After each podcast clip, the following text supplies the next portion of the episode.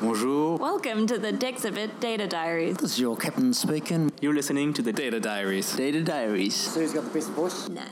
Yes.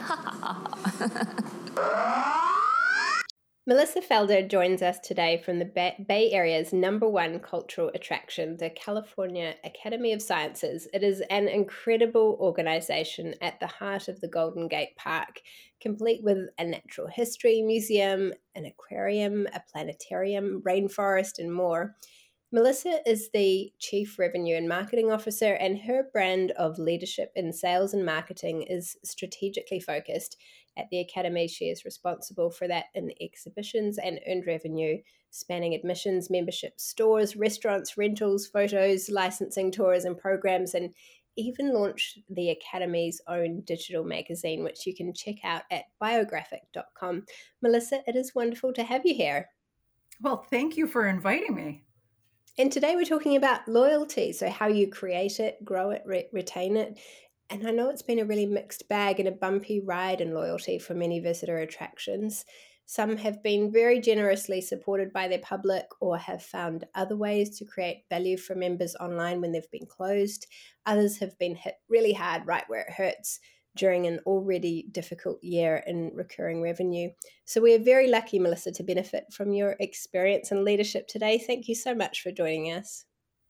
Absolutely. I would say we experienced everything you just said. So it's not an either or, it's an all. So, Melissa, with that, in your role leading revenue and marketing, how are you now integrating membership with the other revenue components of your business model at the Academy? Well, it is a pretty, I want to, I don't want to say completely seamless, but it becomes seamless in a way. And one of our goals, and this was a goal even pre pandemic, but has become even more important as we move through and out of the pandemic, is to have all people that experience the Academy, whether they are a, a community follower or a community member or a ticketed visitor or a member or a donor, somebody that has visited us 10 years ago or somebody who's thinking about coming in the future to have the mindset of a member, feeling like they belong or at least have the potential to belong to something. So, yes, membership is a, a product, but we think of it a little bit more like a, a, a state of mind, an affinity state of mind. That's such a powerful message there that we're sort of almost walking away from the term of visitors, which I don't know, a visitor to me is um, is really quite a, a, short relationship. It's quite transactional into thinking about everybody as as loyal members and community around us. Can you talk a little bit more about your vision for how you think about loyalty across that visitor experience when it comes to things like programming, retail, online? What's the vision there? all of those touch points are part of the experience needs to be completely on brand and it needs to do a couple of things for us. One of it we really want each of those experiences to be clear about what we stand for as an organization, what our purpose is. Our purpose is to regenerate the natural world. And if you think about that that that's not that's not place based that's not a museum. It's what the museum stands for. So we want our experiences to be linked to our purpose and our mission and then we also think about value and how we can create value for any of our those constituencies whether they're literal members or visitors or community followers. And what i mean by value um, is that people are derive, get, getting something whether it's a physical experience is it digital content? It's some idea of something that is special, related to what we stand for, and also r- related to what they m- may have paid, if you will. And sometimes people pay dollars, but they're also spending their time and their brain space with us. So th- that's sort of how I think about loyalty building. And you mentioned touch points there through both mission and value. If we're thinking about that funnel, if you like, of converting public to audience, to visitors, to followers, to members, how do you start to nurture your community in that? Well, our our community is pretty broad, and I think of our digital community, our social community, and I believe we have one of the largest followings of any natural history museum in the in the world. We have over 3 million followers. Many of them are global, and many of them have never set foot at into our, our museum or even maybe been in, in San Francisco. And so we have to think about what we stand for and communicating it to a global audience. So that's sort of the the biggest piece of the funnel where the bottom part of the funnel the, the goal isn't only to get somebody to visit and to buy something in our store um, but to have them really understand what what we stand for and how it relates to their life and provide some value for them there so it can be the top of the funnel can be this broad global audience it can also be an audience that's a little bit more narrow, but that is place based in Northern California. So we keep our communication with our, our social communities very robust, and we also do a full full suite of typical marketing communications. And then on site, we have, of course, our, our, our, public experience for ticketed guests and for members and for donors. Um, and after somebody visits, if they weren't already it, part of our community. We invite them to be part of our community by asking them how their experience was and asking them how we can add more value for them. And we keep up a cadence of communication. And in many cases, people become members after visiting, but sometimes they become members without visiting first or in order to visit, if that makes any sense. Our members also will go on to support us beyond their memberships as, as donors and and then sometimes you know you could be a member and you can decide that you're going to take a little bit of a break and you engage with us in other ways such as consuming our digital content and then may, you may come back later as a volunteer so there's i describe something that sounds linear but it's probably uh, got many loops to it and i'm right now i'm drawing with my hands but you can't see them since this is a podcast. That was a fascinating observation there that with that global audience, many of them have never visited, and I take it may never visit, and that might not even be the goal there. And I imagine that's true for quite a few attractions with a global mission like yours. But in your experience, when it comes to those paid members, visitors or not, what are some of the key factors like origin and distance from the venue that influence loyalty in terms of member conversion and churn? Yeah, so there are some practical factors. One of them is location or geography. Most of our what we call you know physical or base or local members live in the the Bay Area and and even hyper local to San Francisco in the Bay Area. That said, we do have digital only members. So this is a new a new opportunity for us to reach beyond the geography. So one factor is geography. Another factor is where somebody is in terms of life stage or demographics. We have a lot of content that is very appealing for families with school age children as well as adults. So those are sort of the it's a bimodal demographics but i think a geography and the demographics as sort of secondary factors. What i think are primary factors are somebody's motivation and what they're hoping to get out of out of their uh, membership with us. And so we have two major types of members. They have overlap between them but one is one they're motivated by our mission that they want to support us because they believe in what we're doing in the world and then the other type are, are really about access, and they derive most of their value from visiting and um, experiencing us physically and in person. The way that the mission members, if you will, interact with us, some of it's physically on site, but some of it is digitally. And then the the members that are tend to be more transactional, the way they derive value is u- usage or utilization, and we can see that members that visit those transactional or access members that visit more frequently, open their emails more, buy more things in our store are much more likely to renew. I do really enjoy that separation of mission versus transactional members and how you start to spot those motivations in their behaviors. That's really interesting. So in in your experience when it comes uh, to those. What is what is that magic equation of what makes a member sticky in either of those categories? What what do you need to hit that makes that member less likely to churn? I think that if they, I called it utilization before, which sounds cold. Maybe a good way to say it is engagement.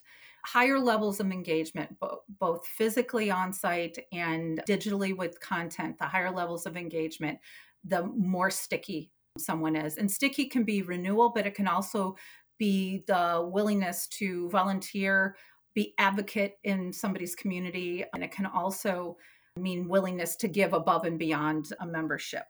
So that utilization is one. Another one is understanding, fundamentally understanding how their membership supports everything that we do. So it isn't a dollar in exchange for the ability to visit. That dollar goes into global biodiversity and conservation programs. It goes into educating kids within the Bay Area and then also in countries where we do do our work. And then I think the last piece around stickiness is having really special experiences and those can be on site or they can be remote. But when I think about on site, I think about personally facilitated experiences, small group, my family with an interpreter or program presenter, or an ability to go behind the scenes and see something special. So the three kind of sticky points to me are sort of usage or utilization, a fundamental understanding about how what my how my membership supports the mission and then the third one is these sort of special experiences or feeling of something that's you know custom for me it's a great equation and i can imagine that your your members are indeed very sticky with such an intentional strategy there. I love that exponential growth that you get with recurring revenue models. It's so powerful when it comes to then adding to that base. Do you find it easier to charge growth through growing net new members, or do you focus more on growing member lifetime value through reducing churn or increasing average uh, spend per member? Uh, probably the uh, the order that we do it in. We do all of it, by the way, but the most efficient spend is reducing churn, and we put dollars into not only reminding people to renew, but just providing opportunities for them to i kind of explained this a little bit ago opportunities for them to use their membership so stewardship during the course of their membership ends up reducing the churn we do drive new members every year we feel that i would say our spend is probably two thirds in the stewardship and renewal and about one third in sort of the acquisition and new. There is always a need to bring in new members.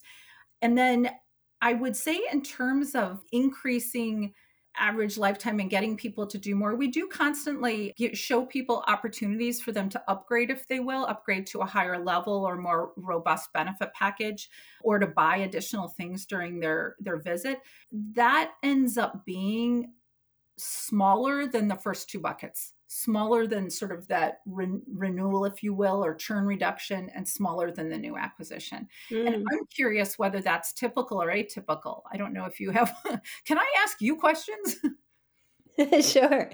And yeah, I think we do see a mixture of of focuses, and I think it's really interesting seeing what works where. Um, I think for a lot of places where their membership is very local, a focus on getting people to visit more often and therefore the incremental spend is is more effective when that membership is further away from the venue and the propensity to to renew is perhaps less like linked to the visit and the propensity to visit is harder to move um, then focusing that on things like other methods of churn reduction like e-commerce discounts can be more effective. Um, so I think it really does depend on that overall vision that you talked about in the beginning. Um, so it sounds like yours is very aligned with that. You talked there about objectives such as engagement and before and stewardship and the actions and behaviors that you're managing for. What are the sort of key data points that you're using in, in leading loyalty amongst the revenue picture? So the things that we track are we do definitely track renewal rates both in total and for first year versus multi-year. We keep track of average tenure, which is pretty important. Well, I use I said utilization before, so visitation frequency and party size, and we do that by type of member. Visitor satisfaction, including that promoter score, is really important for us to look at. And then also additional spending or support. So a member might have a membership and our average membership prices but those members may uh, also donate to our end of year annual appeal. And so keeping track of how much extra people are spending on things like donations and you know in the store and how they utilize discounts is also important for us to to track we have a bunch of digital engagement metrics we track as well i don't know if you're interested in hearing about those or um, yes, please. okay so we look at engagement in terms of our social media, we look at our email opens and click through rates. RSVPs for events and programs, both online, live stream, as well as in person and something we call a no show rate, which is becoming more and more important these days now that we do online reservations. So, how many people say they intend to participate in something versus how many people do?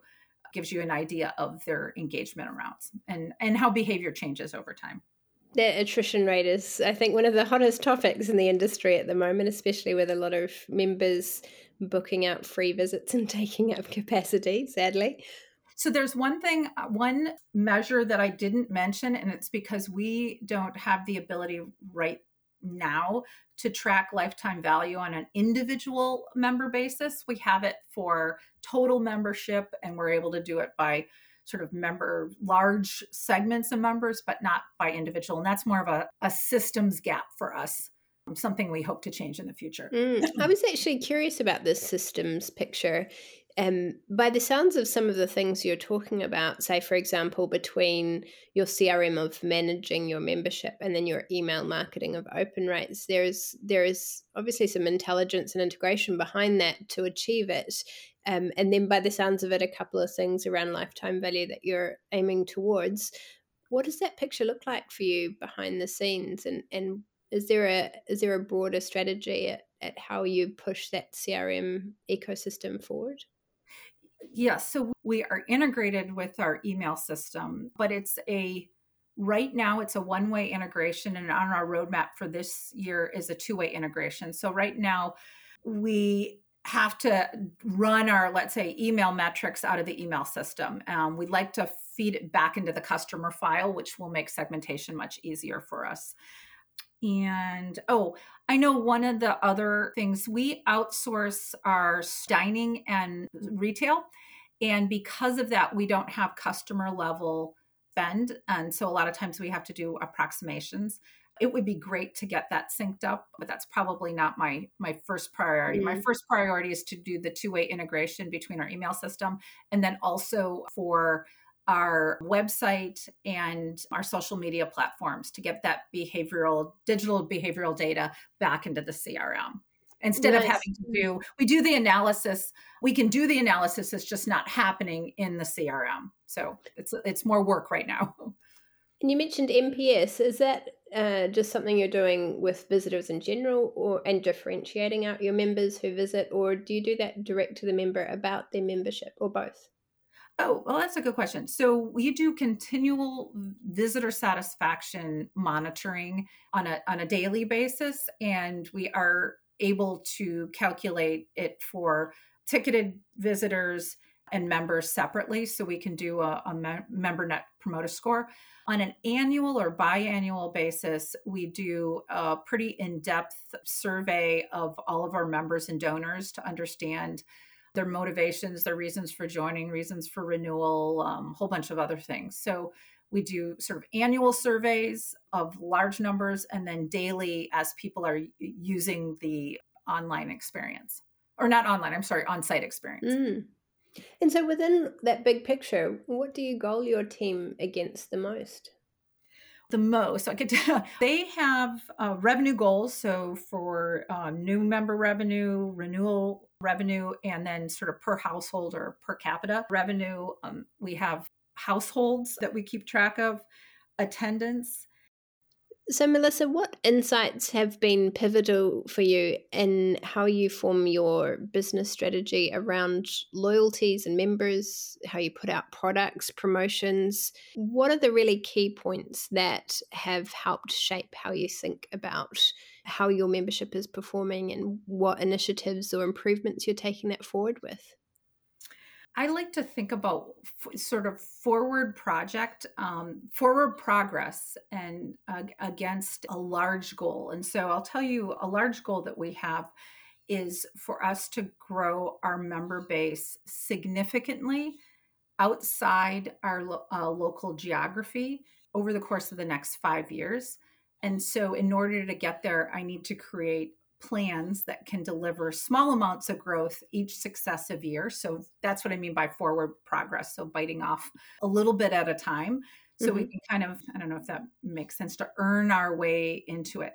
And so, part of what we're exploring right now is the levels of satisfaction with our on site experience and with our digital content and what gaps we have and what member needs we can fulfill. So we have some research steps we need to do to be able to achieve that longer term goal of growth outside our local geography because that's really the next place for us to to grow. We're not completely saturated and penetrated, but I think we have the highest member penetration um, in the Bay Area. And so as we ask ourselves, what's next? So it's understanding how well are we meeting the local audience and the new potential audience needs what they value and can we create a sort of a product offering and how to describe it and get incremental growth every year this is some impressive results too well, that's what we want to achieve. Let's check back in a year or two to see if we do it. But we have. We've uh, over the last several years pre-pandemic, we were growing revenue at a pretty sizable rate, faster, frankly, than we were growing the household base. Mm. Because our strategy was around sort of depth of engagement and growing growing revenue. And now as we think about growing households um, hopefully not at the expense of revenue we have to find a you know sort of new territory to go into if you will. And with those kind of aspirations how do you forecast and plan forward for things like your member numbers and your revenue? Yeah that's a really good point. We've had some pretty good and consistent forecasting models and we use a, uh, both a top down and a bottom up method and that has worked pretty well for us in the past past because things have been pretty predictable. We had pretty predictable let's say renewal rates and responsiveness to marketing spend. So our rois were really consistent and we were really dialing that in and pretty pretty efficient. We also had pretty consistent conversion in our various sales channels. So by that i mean at our box office our contact center and over web the world is changing. So not only do we have aspirations to grow outside our geography, which where we will have probably different dynamics, um, no doubt, but the world is changing now post pandemic. We much most of our transactions are happening online and so our web channel conversion is becoming more and more important so we're really dialing that in so i, I think um, what we've had as a very predictable model, forecasting model in the past. We're having to really think about it again and sort of imagine imagine how it might need to change.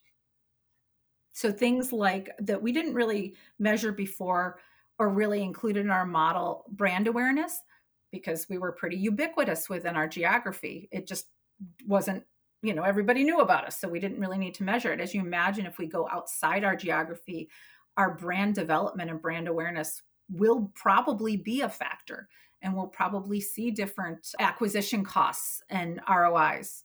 So we're going to have to kind of ease into it. We'll have to make some assumptions and see how we do against the assumptions mm. and then sort of rebuild the model, if you will.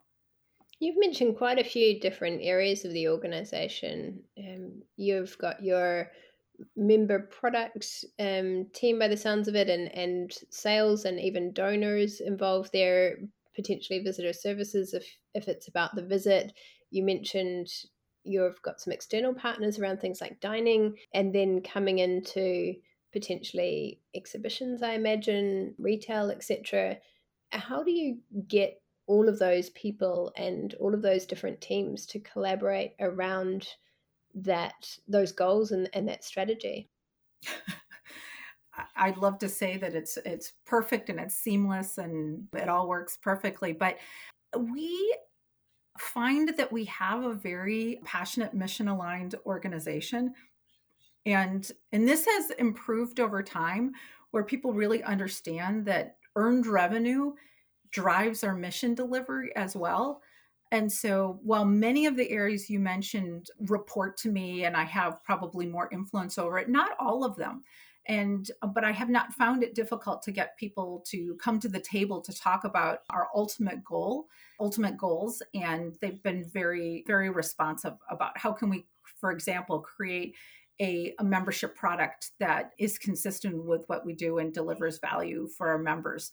And if that means we need some custom experiences developed that other people have to, other parts of the organization have to deliver on, they've been very responsive.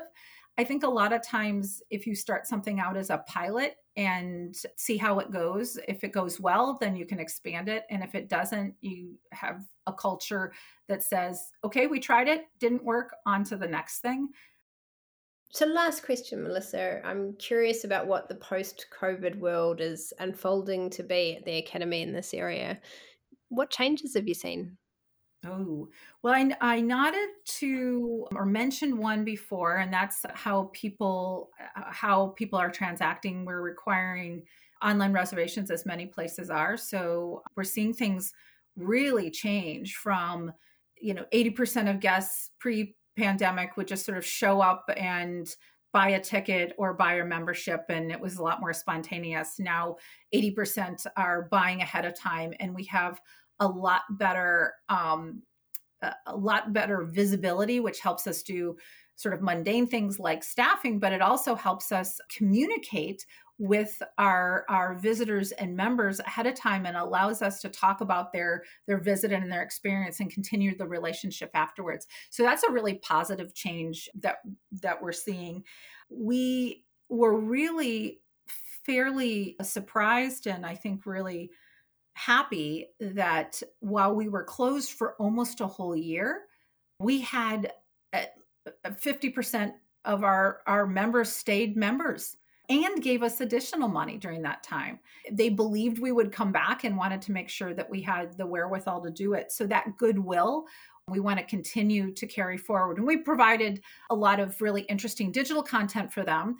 And we are continuing that. While we talked about it at the time as a pivot, it's it's a permanent pivot, which re- does require additional investment. But that digital content has been um, really really well received we've had really good engagement rates and even after we've re- reopened we've seen an appetite um, for that so that's a, another change that'll continue into the future it's so heartwarming to hear and it's not the first time i've heard it either of how well the public has stepped up to support its cultural institutions at, at a difficult time for so many and here's hoping the world's visitors keep up that habit of advanced booking even once the pandemic is over. It makes all of our lives so much easier.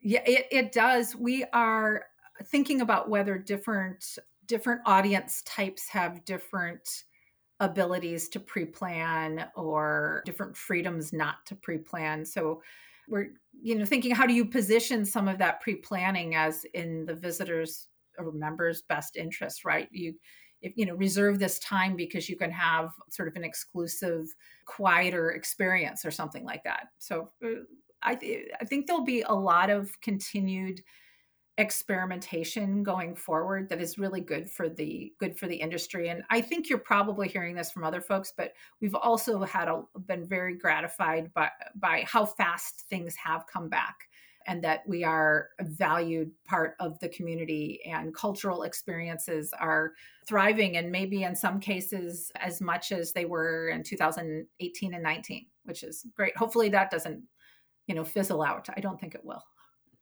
it's a great note to finish on rapid growth and quick innovation being what we need as an mm. industry to thrive. Thank you so much, Melissa, for sharing such amazing insights with us today. I really admire the way that you lead with purpose that relates to your mission and trickle that through the loyalty experience at the academy.